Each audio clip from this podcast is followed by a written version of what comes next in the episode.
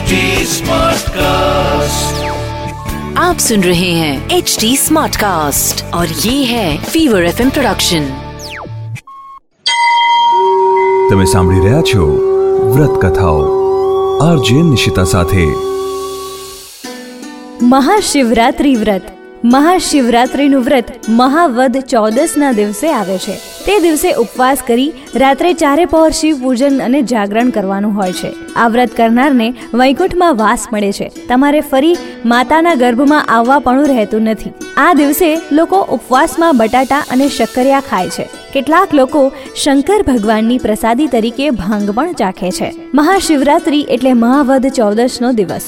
આ દિવસે મધ્યરાત્રિએ મહાદેવજી કરોડો સૂર્ય સમાન તેજસ્વી કાંતિવાળા લિંગ સ્વરૂપે પ્રગટેલા હોવાથી તે દિવસને મહાશિવરાત્રિ કહેવામાં આવે છે. તે દિવસે શંકર ભગવાનનો જન્મદિવસ ગણાય છે. શરૂ કરીએ મહાશિવરાત્રિ વ્રતની વાર્તા. વર્ષો પહેલાની વાત છે. એક પ્રદેશમાં એક મોટું જંગલ હતું. આ જંગલમાં એક સરસ મજાનું સરોવર હતું. આ સરોવરના કિનારે એક મોટું બીલીનું ઝાડ હતું. અને તે ઝાડ નીચે મહાદેવજીનું લિંગ હતું. આ જંગલમાં રહેતા હરણા દરરોજ આ સરોવરમાં પાણી પીવા આવતા. પાણી પીને તેઓ આ બિલીના વૃક્ષ નીચે આરામ કરવા બેસતા અને જાણે કે મહાદેવના દર્શન કરતા. એક દિવસ પર્વતની તળેટીમાં રહેતો ભીલ વહેલી સવારે ખાધા પીધા વગર પોતાનું તીર કામઠું લઈ જંગલમાં શિકાર કરવા નીકળ્યો. તે દિવસ મહાશિવરાત્રિનો હતો. તેથી રસ્તે આવતા જતા લોકો એકબીજાને શિવ શિવ કહેતા હતા. તેને પણ રસ્તામાં બધાએ શિવ શિવ કહ્યું. તે પણ દેખાદેખીમાં શિવ શિવ બોલ્યો. આમ જબરજસ્તીથી પણ શિવ શિવ નામ તેનાથી લેવાઈ ગયું. આ શિકારી આખો દિવસ શિકારની શોધમાં આમ તેમ ફર્યો. પણ તેના હાથમાં નાનું સરખું સસલુંય ન આવ્યું. તે આખો દિવસ ભૂખ્યો અને તરસ્યો ભટક્યો. સાંજ પડતા તે પેલા સરોવરને કિનારે આવી પહોંચ્યો. તેણે સરોવરનું મીઠું પાણી પીને પોતાની તરસ छिપાવી પછી તે બિલીના વૃક્ષ નીચે એટલે કે ભગવાન શંકરના શિવલિંગ પાસે આવીને બેઠો. તેણે જાણી અજાણે ભગવાનના દર્શન કર્યા. એવામાં અંધારું થઈ ગયું. તેણે ઝાડ પર રાતવાસો કરવાનું વિચારી તે બિલીના ઝાડ ઉપર ચડી બેઠો. કદાચ રાતના કોઈ જાનવર સરોવરમાં પાણી પીવા આવે તો તે તેનો સહેલાઈથી શિકાર કરી શકે. તે ઝાડ ઉપર તો ચડ્યો, પણ તેને શિકાર જોવામાં થોડીક તકલીફ પડતી હતી.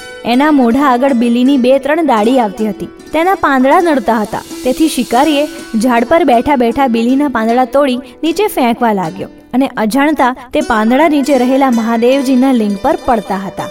આમ કરતા રાતના અગિયાર વાગ્યા. ત્યાં એક હરણ સરોવરને કિનારે પાણી પીવા માટે આવ્યું. શિકારી બાણ મારવા ઝાડ પર એ જેવો આગો પાછો થયો કે ઝાડ પરથી કેટલાક બીલીપત્રો ખરીને નીચે શિવલિંગ પર પડ્યા. પાંદડાના અવાજથી હરણ ચમકી ગયું. તેણે ઊંચે જોયું તો શિકારી બાણ તાકીને બેઠો હતો. આથી હરણે આદ્ર સ્વરે કહ્યું, હે શિકારી, તમે હમણાં તીર છોડતા નહીં. પહેલા મને એકવાર મારા ઘરે જઈ, મારા બાળ બચ્ચાને મળી આવવા દે, પછી તું ખુશીથી માર. મને કંઈ વાંધો નથી. આ સાંભળી શિકારી હસ્યો અને પછી બોલ્યો, વાહ રે હરણ, વાહ! તે મને તારા જેવો ભોળો અને મૂર્ખ ધારી લીધો છે. હું તારી વાતથી છેતરાઈ જઈશ નહીં અને હાથમાં આવેલો શિકાર છોડી દઈશ નહીં. મારે ઘરે પણ મારા બચ્ચા ભૂખ્યા સૂતા હશે. અરે ભાઈ શિકારી, તું જરાક મારી પર વિશ્વાસ રાખ. હું મારી જિંદગીમાં કોઈ દિવસ જુઠ્ઠું બોલ્યું નથી અને બોલીશ પણ નહીં. સૌને સૌના બાળક પર હેત હોય છે. માટે તું મારી આટલી માંગણી માન્ય રાખ. સવાર થતાં હું પાછું આવી જઈશ. હરણની દયાભરી વાણી સાંભળી શિકારીને દયા આવી અને તેણે હરણને ઘરે જવાની રજા આપતા કહ્યું, જો હરણ, હું તને તારા બચ્ચાની દયા ખાઈને જવા દઉં છું, પણ તું મારી સાથે વિશ્વાસઘાત કરતું નહીં. સવાર થતાં જલ્દીથી તું પાછું આવી જજે. ભલે, હરણ કહી રાજી થતું ઘરે ચાલ્યું ગયું.